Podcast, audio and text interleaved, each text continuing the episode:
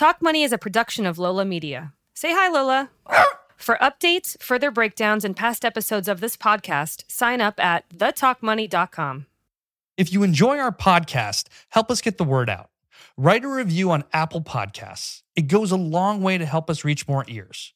And now you can sign up for our newsletter, where we curate the best money topics of the week from across the internet. It's quick, informative, and most importantly, fun. Sign up at thetalkmoney.com slash newsletter. Hey everyone, Mesh here. Welcome back to the Talk Money Weekly, where we talk about current business events paired with our newsletter. Today's episode Smoking Weed Can Save the Economy. Dude, do I have your attention? I'm pretty sure I do. I know I have your attention if you're smoking weed right now. Now, what do I mean by that? Well, technically, the legalization of marijuana on a federal level has the potential to create a massive economic impact, both in terms of the sales of weed, i.e., you buying some weed to smoke or your gummies, and for all those things that y'all love out there. I don't personally ingest this stuff. It gives me anxiety, but that's okay. I wish I could. I wish I didn't have night sweats and freak out and think that the whole world was crashing on me, but it's okay. I appreciate that you love it and I love you for it. And so, what I actually like about this stuff is that it's not just about the sales. Beyond that, it's about the potential for industries like agriculture, the transportation industry, potential pharmaceuticals from that. All these things add into the economic effect of making this stuff legal. There's multiple industries that this could affect that right now we've only seen the tip of the iceberg on. Granted that some states are legal and some states are decriminalized and some states are legal, but they can't officially sell yet. So there's still a lot of like gray area in this. And we haven't seen the potential massive economic impact that this could have for the country let alone the potential tax revenue that could be made off this industry if it's been legal, not only on a state level, but on a federal level. So the government right now needs money. They need to raise money to pay for all the debt they've incurred because of everything that's happened over the last two years. And so they're looking at all sorts of ways to make that revenue back. And because the government is looking for different ways to generate revenue right now from a tax perspective, why not make weed legal? And then tax the shit out of it. And then they can pay for all the debt they've incurred for the last 24 months and everything before that.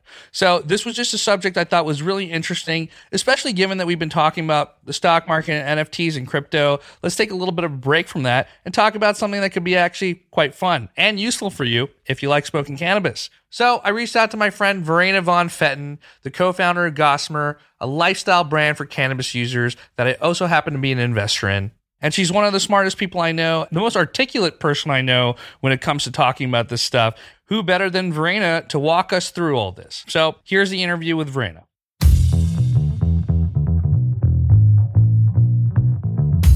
Verena, thanks for joining us. Thank you for having me.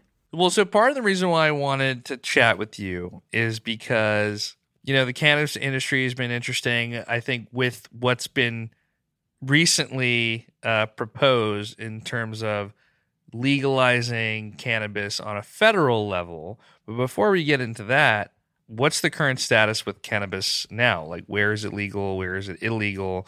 And why has this been such a big issue?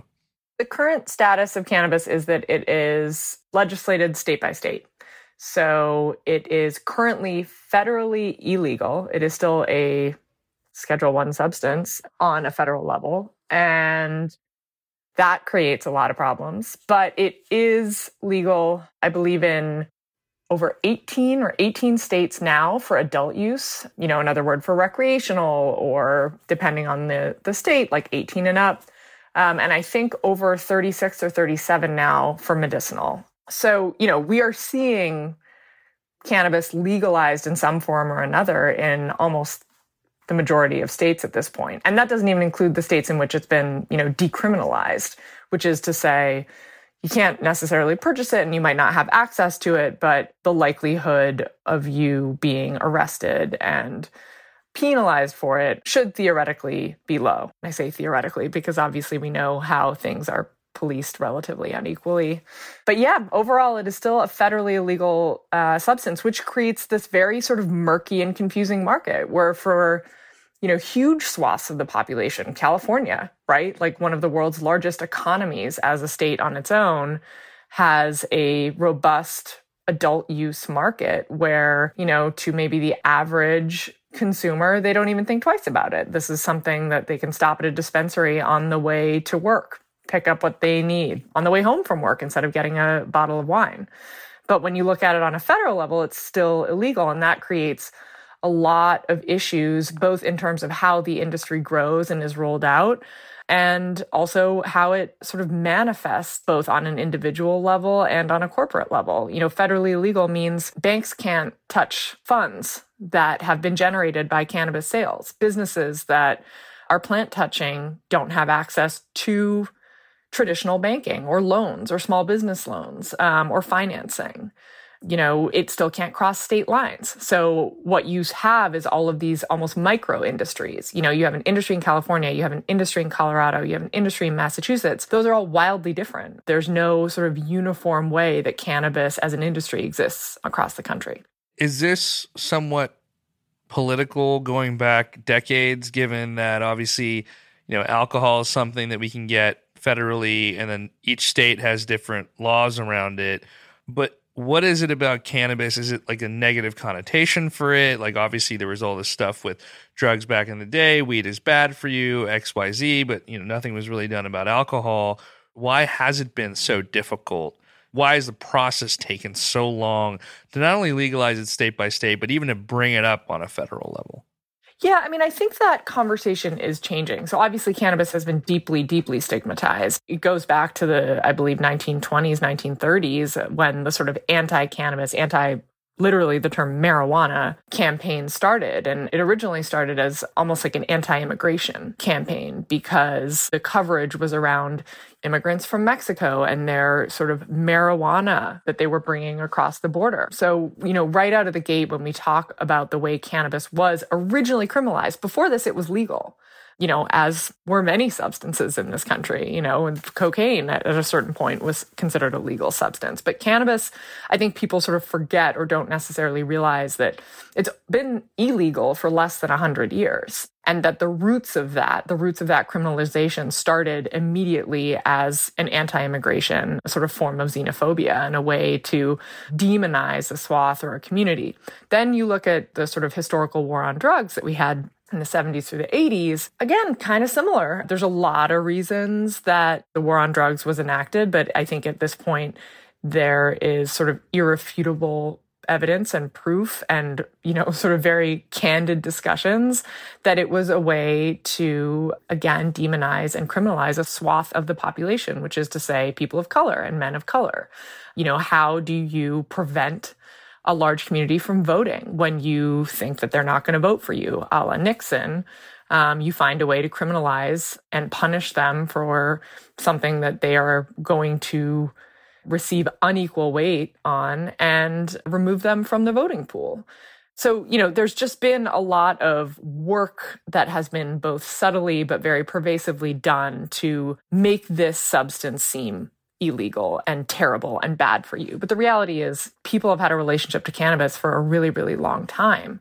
Obviously, there's misinformation. You know, we are hitting a point now where we are finally getting a better understanding of what cannabis is, how it interacts with our system, what the medicinal benefits are, though, again, you would argue that it's been used as medicine in cultures all around the world for thousands of years. But because of the way it's been policed, we haven't really been able to study it. You know, there is still only a handful of federal studies that have been done in the US about cannabis. Most of them happen internationally, where countries like Israel or the Czech Republic have loosened their regulations such that a lot of the scientific breakthroughs are coming from them. And so then when you talk about where we are now, what you see is that yes, it has happened very, very slowly and incrementally and state by state. But the more that happens, you know, at a certain point when over half the states in this country have decriminalized it or legalized it in some form or another, you see people start to feel more comfortable, right? You know, the more you are familiar with something, the less scary it is. The more research we have to understand, is it actually a gateway drug? You know, what impact does it have on the brain? You know, what are some of the ramifications around actions people take while under the influence, so to speak, when you compare it to, say, alcohol? And I think we're finally getting a much more well rounded understanding of how ultimately mild of a substance this is um, and how the benefits far outweigh any of the downsides again certainly compared to alcohol which you know i think you'd be hard pressed to be looking at any sort of medicinal benefits to alcohol unless you're talking about you know rubbing alcohol for cleaning something. But in terms of ingesting alcohol it's not like there's even a conversation around how this could be helpful. So as we now talk about the potential for federal legalization it's less of a political hot button issue. You know if you talk 10 look at this 10 or 20 years ago I think historically we all know that like theoretically the more left leaning you are, the more likely you are to say let's legalize cannabis or let's, you know, have more social focused legislation around substances that are around harm reduction as opposed to criminalization. Now we're starting to have conversations that are you're seeing on both sides, obviously driven sometimes for different reasons. You know, I think when you look at it from a sort of more left leaning perspective, it is again still around harm reduction. It's around social justice and equity and a way to sort of right the playing field that has been deeply, deeply lopsided. And then if you look at it more on the, the sort of right side of the spectrum, obviously it's about the potential for money and, you know, what the tax dollars could do for the economy even farther right, you almost have like a more libertarian perspective, which is to say the government should have no opinion or say as to what I have access to or don't or you know the substances i want to do on my own time. And i think we are finally at a point where because it is so prevalent both culturally and commercially that I would say politicians on sort of both sides of the party line feel a little more comfortable pursuing legalization or at least feel or recognize that being anti cannabis isn't going to really get them anywhere. They might not necessarily run on a pro cannabis campaign, but, you know, a decade ago or, or more, people would have been running on an anti cannabis campaign, you know, going door to door saying, like, we need to make sure this stuff stays out of our kids' hands or whatever. And at this point, like, that sort of campaign isn't going to get them anywhere. The last sort of fun fact is really also that cannabis is a truly sort of bipartisan topic. You know, it has an approval rating almost equal on both sides of the spectrum and, and has for as long as it's been criminalized. It's just been criminalized for different reasons. Well, I mean, speaking about the economic part, I mean, is there something we can learn from California and Colorado and states like that that have benefited economically from cannabis, both in terms of like small business revenue, industry revenue, and then from a tax revenue perspective? I'm assuming those use cases have been positive in influencing, hey, we're at this point in time right now where no one's really like anti cannabis, but also we have a really, really big bill that we need to pay in terms of spending right now in the US economy. We have to find all sorts of ways to pay this. I've got to imagine that has something to do with why this is being brought up now. Oh, absolutely. I mean, I think, you know, one of the reasons New York, it, the conversation around legalization in New York has been happening for a long time, but I think it's no coincidence that it was pushed through in 2021, you know, in the midst of and on the heels of probably one of the most devastating economic years that this country has had because of the pandemic. And certainly this state has had. It is a huge, huge industry. You know, I think one thing I want to sort of remind people of and clarify is the context around cannabis. We're not just talking about you know, like CPG, like consumer packaged goods and retail sales. We are talking about a comprehensive industry that touches almost every facet of industry that we currently have. It is agriculture, it is manufacturing, it is retail, it is transportation, you know, it, it is health, it is medical infrastructure. And so when you start to look at it from that perspective, the economic impact is absolutely mind boggling. You know, a lot of the numbers people look at are typically around cannabis sales, right? So like I think California's cannabis sales in 2020 hit, um, I think, three and a half billion dollars of the legal sales. But the ultimate economic impact is usually, you know, probably 10, 20 times that. When you think of where that money is going, the jobs that have been created, all of a sudden the economic impact of you know, agriculture workers commuting. There's a huge trickle down effect where we're not just talking about like the volume of sales. We are talking about this entire industry and how much money it can generate and certainly can be pulled out of it. The majority of the sort of government interest is obviously, yes, in job creation and the broader economic impact, but certainly on taxes. So, right now, cannabis in most states where it is legal, there are very, very high taxes on the product. And that happens at almost every stage of the supply chain. The manufacturers and the producers feel it, but then certainly the customers feel it when they buy it in a dispensary. And that's why, you know, cannabis is still relatively expensive compared to the legacy market. Um, and when I say legacy market, I mean the market that existed before it was made legal and that continues to still operate. I think that's one of the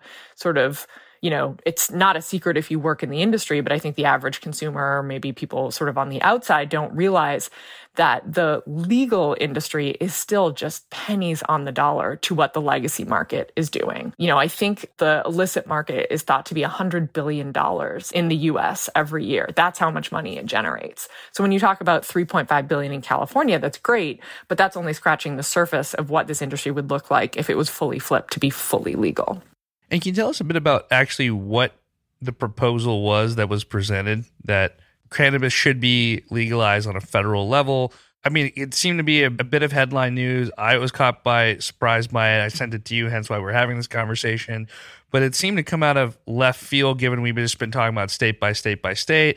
And this one seemed to be received pretty well. I mean, what do you think the chances of this even happening are, or what would need to happen? Yeah, so there's uh, there's actually like a couple ways to look at it and a couple sort of bills that are being presented and that people are focusing on. I think one that is worth looking at in tandem certainly in this conversation is the Safe Banking Act. So there's full federal legalization of cannabis and let's bracket that for one second. And then there's the Safe Banking Act, which is something that, you know, is a bill that has been tried to be pushed through for several years now. And all it is is to give the cannabis industry access to traditional financial institutions. Right now, that doesn't exist at all. Banks don't want to touch it because it's a federally illegal substance and they don't want to take on that risk. So, what you instead have is an industry that operates almost exclusively on cash, which is absolutely wild, um, and non traditional um, financial institutions, which are obviously very, very high risk and usually carry extremely high interest rates and also impact the way the industry grows because the only way to really participate is to have access to non traditional sources of funding, which is to say, typically venture funding um, or investment funding as opposed to a small business loan. So that's one sort of bill that people have kept their eye on and that finally seems close to making its way through the House and through the Senate and to ultimately pass. What's interesting about it, it is a entirely bipartisan bill. I think over two dozen governors wrote a letter urging, you know, the House and the Senate to pass this.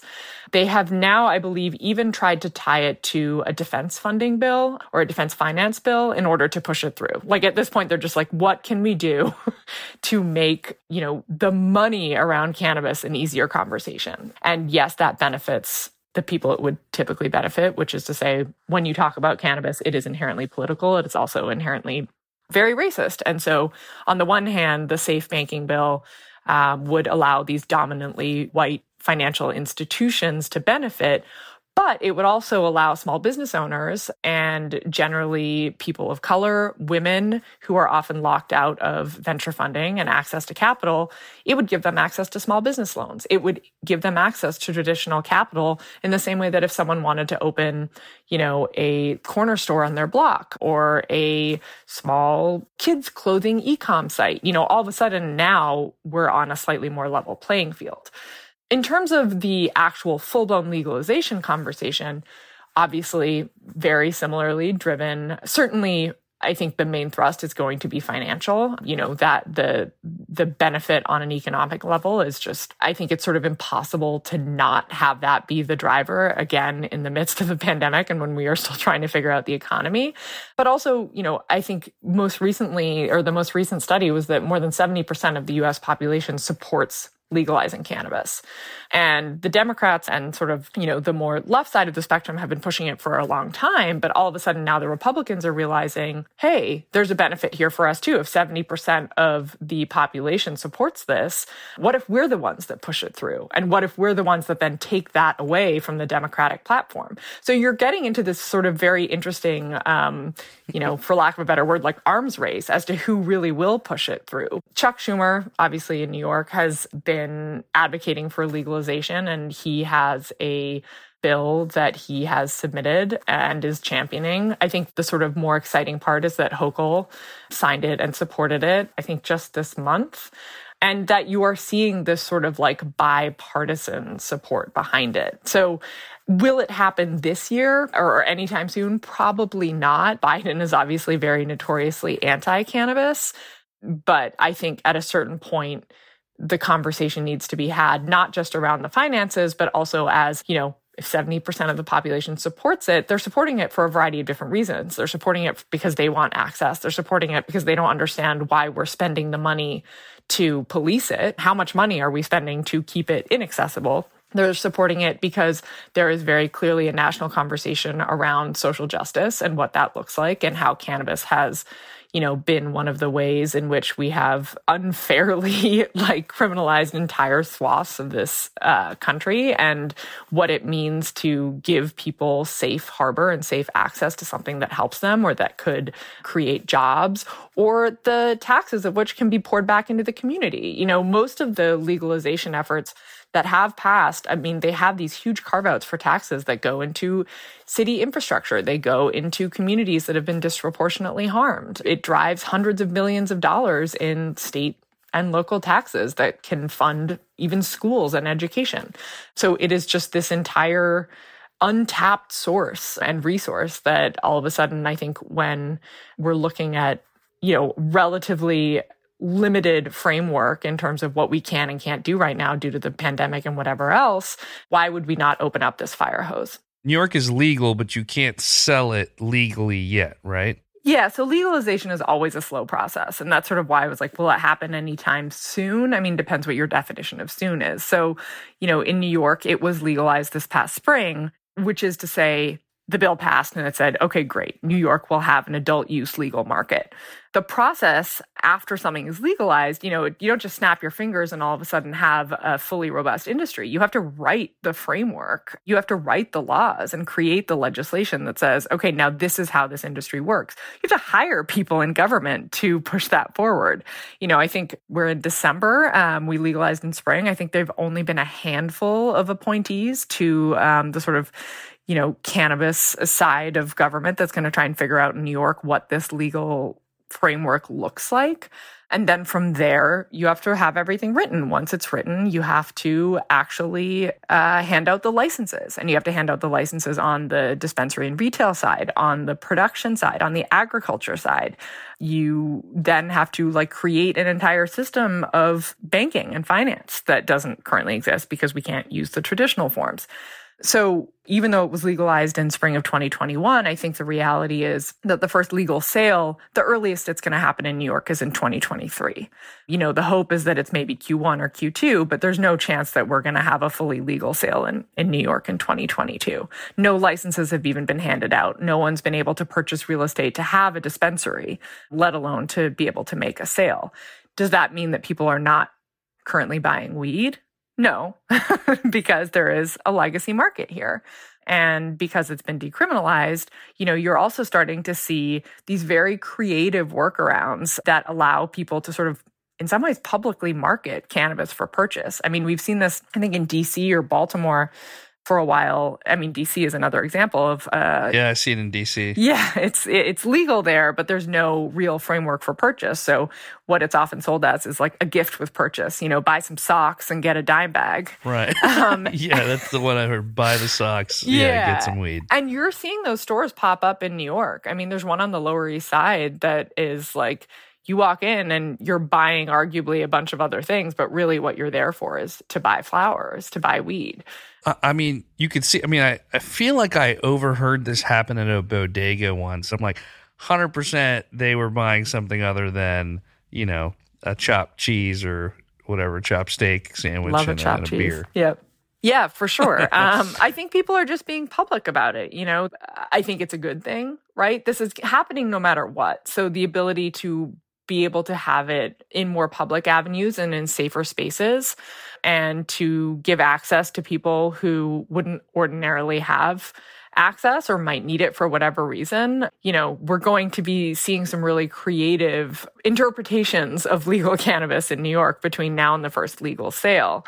You know, the other thing that I think comes into play when you talk about this sort of like state by state legalization and what I said earlier about how it's different in every state.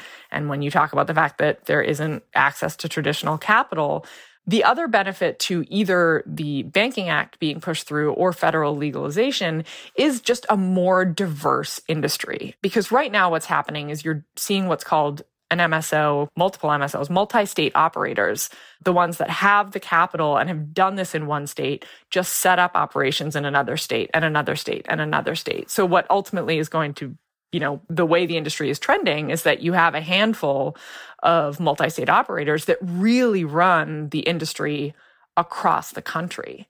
If we don't federally legalize and or push through a safe banking act we're going to have ultimately a monopolized form of cannabis industry. And i think what we need is to push this through sooner so that there is more opportunity for everyone to benefit. And i say that even from a consumer perspective. I think we all know like the consumer would benefit even more if there was a larger variety from which they could choose.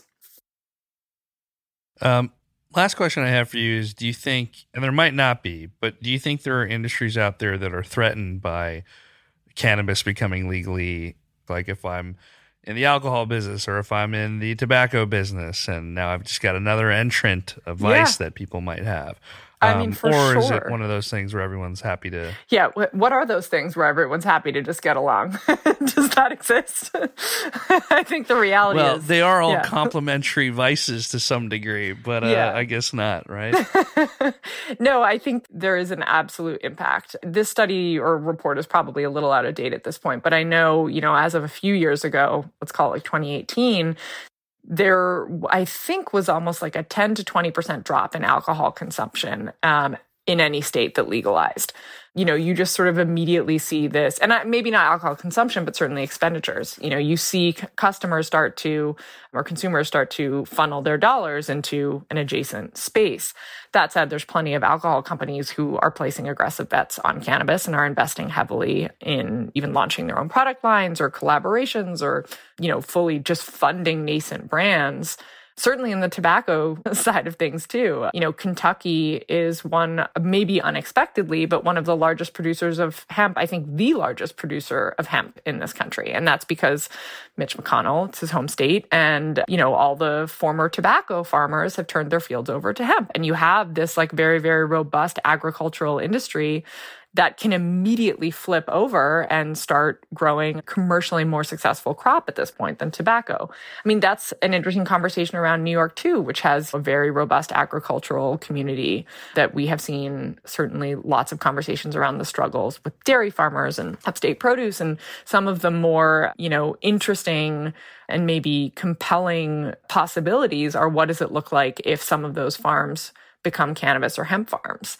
Hemp and cannabis are also great for soil. You can use them to clean soil as a crop. You know, hemp is something that farmers can use in between seasons or grow in between seasons. So there's all these opportunities to not just like replace an industry necessarily, but to help buttress it as well. Do you have any predictions for the next, let's call it 24 months of what potentially could happen, given that you've been following the space very closely? You guys have been working within it, being patient. What do you think, or, or I guess, what do you hope happens in the next 12 to 24 months? It's an interesting question. I think one of the bigger debates, certainly from a legislative perspective, and that I've sort of alluded to a little bit, is should the Safe Banking Act be pushed through right away, or should it only happen when we have a fully federal legalization conversation? And there are arguments on both sides. If you push the Safe Banking Act through now, then more people might be able to benefit. But if you don't create a federal legalization and a framework for it that is really, really thoughtful, that takes into account social justice and equity, then you may just have the same problem, which is to say the businesses that are already flourishing and benefiting will just benefit more and everyone will remain locked out.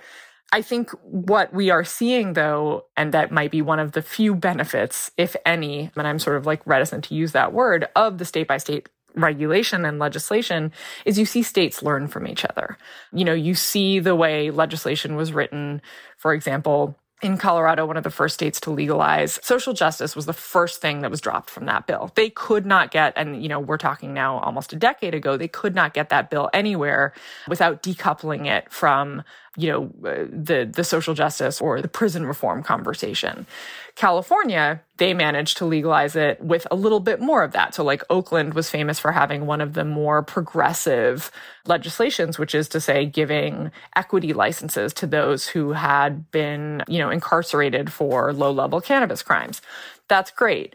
But then you take it another a step further. And in New York, what we started to see was them learning from, okay, Oakland did it, but it didn't actually really benefit anyone because you can't just hand someone a license and say, okay, now go. You know, you need an entire support system. You need access to capital. You also need the entire industry to come together and say, we want to keep these people front of the line instead of taking advantage of them. And so what's happening in New York is they've written a far more robust legislation where the licenses are going to people of color. Um, they are saying they will. We'll see. But you know, that you need to have an equity partner and an equity partner is a person of color or a woman.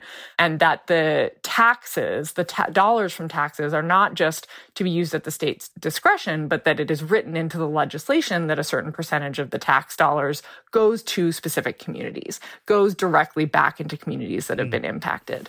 So the question then becomes on a federal level is what does that look like? Does, is it then still up to the states to figure that out state by state?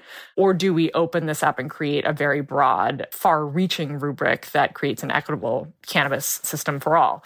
You know, that's my hope. I don't want to be a pessimist because I think that that doesn't help get anything done, but I don't know that this country is so great at doing that.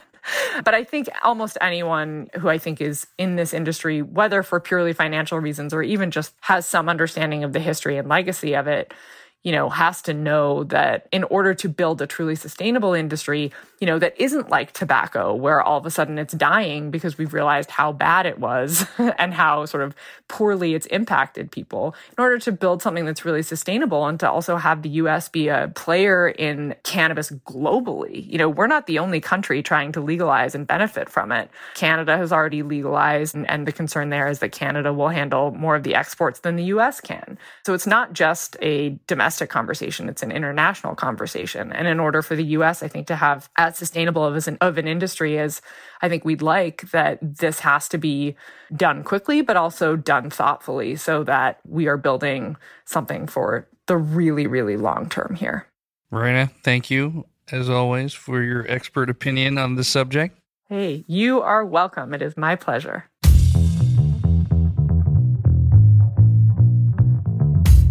So that's our interview. And a pretty enlightening interview it was. And Verena did such a great job explaining the nuances of this industry and the potential that it has. I mean, think about it. There's no financial services industry in cannabis. And then what it takes for policymakers to actually create policy. That was actually something I'm like, why does this stuff take so long? I actually didn't know all the small details that go into making such a massive policy change and what it would take to do something, even though that it's something that is so approved by not only most Americans, but government officials. But you need policymakers, you have to change banking systems. I mean, just a ton of stuff that not only after listening to this interview was I enlightened about this industry, but also, wow, actually, yeah, I feel pretty convinced that it does have a massive economic impact and it would benefit us as a country. And then let alone think about the international implications of that. What happens if the United States becomes the biggest exporter of cannabis on multiple levels? Nothing better than the US likes to do than making money. So seems pretty cool to me. I'm really excited just to keep up to date with this. It'll be interesting to see what happens to New York in the next 12 to 24 months when you can actually buy marijuana legally, i.e., walk into a store and, you know, buy whatever measurements are when it comes to marijuana. I don't remember from maybe my college days. What was it, an eighth? I don't know. So I think when New York becomes officially, officially legal, that's a pretty massive step forward. Now you've got like you know two of the biggest economies in the country that are legalized and hopefully things will just continue to go in a progressive way And I think that would be great, both from an economic standpoint. And I think everyone's just going to be relieved because, you know, who wants to meet a shady dude in a parking lot, dark alley to buy your weed when you know that this is what your grandmother wants and you should buy it legally and in a safe place? So that's our episode for this week. I want to thank Gossamer founder Verena von Pfetten for talking to us. And make sure that you tune in to our last episode of the year next week. Make sure you sign up for the newsletter, thetalkmoney.com slash newsletter. Until next time.